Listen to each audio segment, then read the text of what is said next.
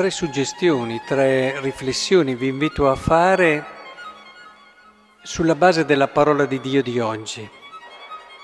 La prima è l'esordio del libro dei profeti al capitolo 21, la prima lettura.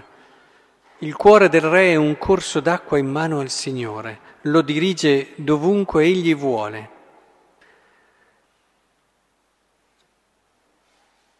Agli occhi dell'uomo ogni sua via sembra diritta, ma chi scruta i cuori è il Signore. Insomma, andando avanti vi accorgete che il messaggio di fondo è che è il Signore che guida la storia. È come se la sapienza ci volesse svegliare un attimo di ma noi pensiamo il re, chi comanda, quelli che fanno.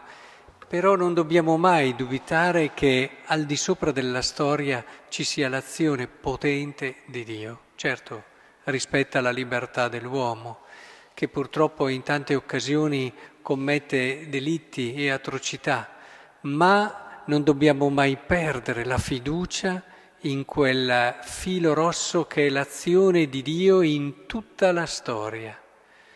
È importante che nei momenti di preghiera recuperiamo questa centralità, recuperiamo questa certezza, perché allora ci mettiamo in sintonia con questo volere del Signore e leggiamo la storia in un modo diverso. Vediamo la storia, tutti la guardano a partire dalle pagine di cronaca e invece tu ti accorgi che Certo, le pagine di cronaca dicono qualcosa, ma c'è un senso più alto, un senso più profondo. Quando c'è un'anima di Dio, un uomo di Dio, eh, si vede che ha uno sguardo che vede più in là, che non è chiuso sull'immediato, ma riesce a cogliere il significato profondo. Con lungimiranza riesce a leggere le situazioni e per certi versi anche a prevederle, non perché ha una grazia di preveggenza, non sono quelle le cose importanti, ma proprio perché è entrato nelle dinamiche della storia, riesce a coglierne la verità profonda, i passaggi e quindi riesce a prevedere quello che sarà il momento successivo. Ed è proprio per questo guardare la storia in modo diverso che vi vorrei lasciare quello che in modo stupendo ci dà il Salmo 118 che abbiamo pregato. Avete sentito? Fammi conoscere la via dei tuoi precetti e mediterò le tue meraviglie. È stupendo. È stupendo perché ci dice che nella misura in cui noi viviamo la legge di Dio, impariamo a vedere la realtà in modo diverso. E c'è la realtà come la vedono gli scienziati, c'è la realtà come la vede l'uomo comune, e, e, tante altre persone, cioè quello che percepiscono con i loro sensi, ma c'è anche una realtà che tu riesci a cogliere, che non nega le altre, ma anche qui, che tu riesci a cogliere grazie a quella sapienza che acquisisci nel vivere la legge di Dio. Riesci a vedere una realtà meravigliosa e stupenda. E, e questo è affascinante tra le varie motivazioni che mettiamo nel momento in cui dobbiamo scegliere se obbedire o meno alla legge di Dio, mi raccomando che non manchi mai questa. Io voglio impegnarmi, voglio decidermi, voglio vincere questa tentazione proprio perché desidero vedere le meraviglie che ci sono in questa realtà. Tante persone non, non vedono tante cose belle che ci sono nella realtà, non hanno gli occhi per vederla non hanno la capacità di vederla perché questa arriva solo nel momento in cui tu entri nella verità di Dio, osservando i suoi precetti.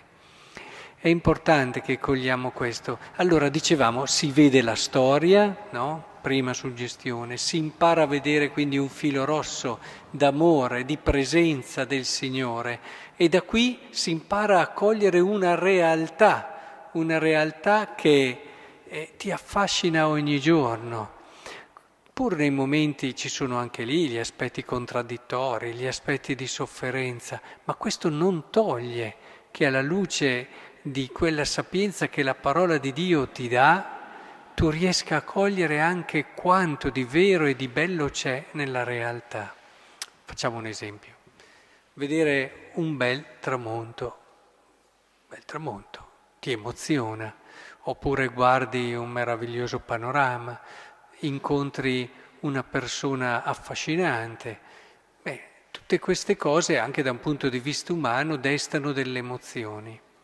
Ma quando dietro a quel tramonto, dietro a questo panorama, dietro a quella persona, cogli una verità, una verità di Dio e cogli un legame, cogli un'armonia, è come se mettessimo delle belle note, delle belle note musicali. Buona questa nota, suona bene, o questo passaggio di varie note, è un bel passaggio, ma nel momento in cui tu metti tutti questi passaggi di note insieme e ne esce un'armonia, ne esce una sinfonia, ecco che rimani senza fiato. Prima dicevi bello, dopo perdi il fiato.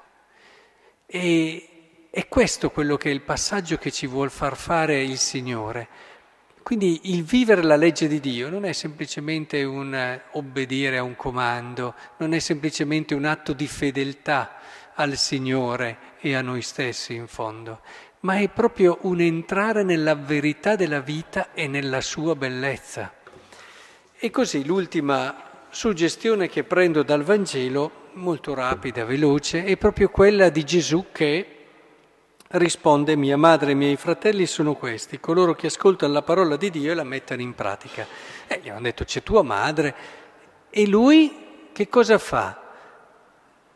Mette in uno stato di verifica, cioè non è che è in contraddizione, però eh, Maria poi sappiamo che è la prima che ascolta la parola di Dio e la mette in pratica, quindi non sta andando, come ci dice Agostino, contro la mamma, anzi la esalta e, e ne evidenzia anche il suo stile. Però la cosa interessante è questa, che dobbiamo secondo me portarci a casa oggi e prenderla come criterio di riflessione. Cioè, è mamma, sì, però non gli è dovuto, cioè se lo deve conquistare questo essere mamma, cioè deve entrarci sempre di più in questo mistero dell'essere mamma. È, è come se Gesù dicesse, sì, è madre, però è ancora più madre perché lo è davvero, perché è entrata in quella che è la logica e la dinamica. E questo vale come metodo che dobbiamo avere nella nostra vita. Io sono mamma, quante volte? Io sono tua madre e quindi tu devi ta ta ta. Ma dove?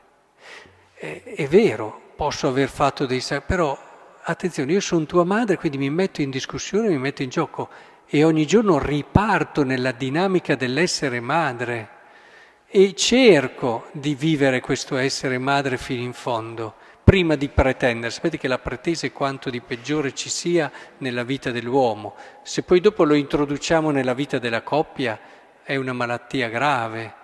Anche nell'essere coppia, io sono tuo marito, io sono tua moglie, e allora Vuol dire che se sono tuo marito io tutti i giorni riparto e cerco di approfondire il mistero dell'essere marito e cerco di diventarlo a tutti gli effetti, scoprendolo, arricchendo sempre di più questo mistero. E così nell'essere moglie, quante coppie vanno in crisi proprio perché danno per scontato e vivendo sull'ombra, sull'onda delle emozioni, di quello che è il loro star bene, su quell'equilibrio che si è creato a una certa età, in un certo contesto, e, e si fermano lì e vanno avanti finché non cambiando il contesto vanno in crisi.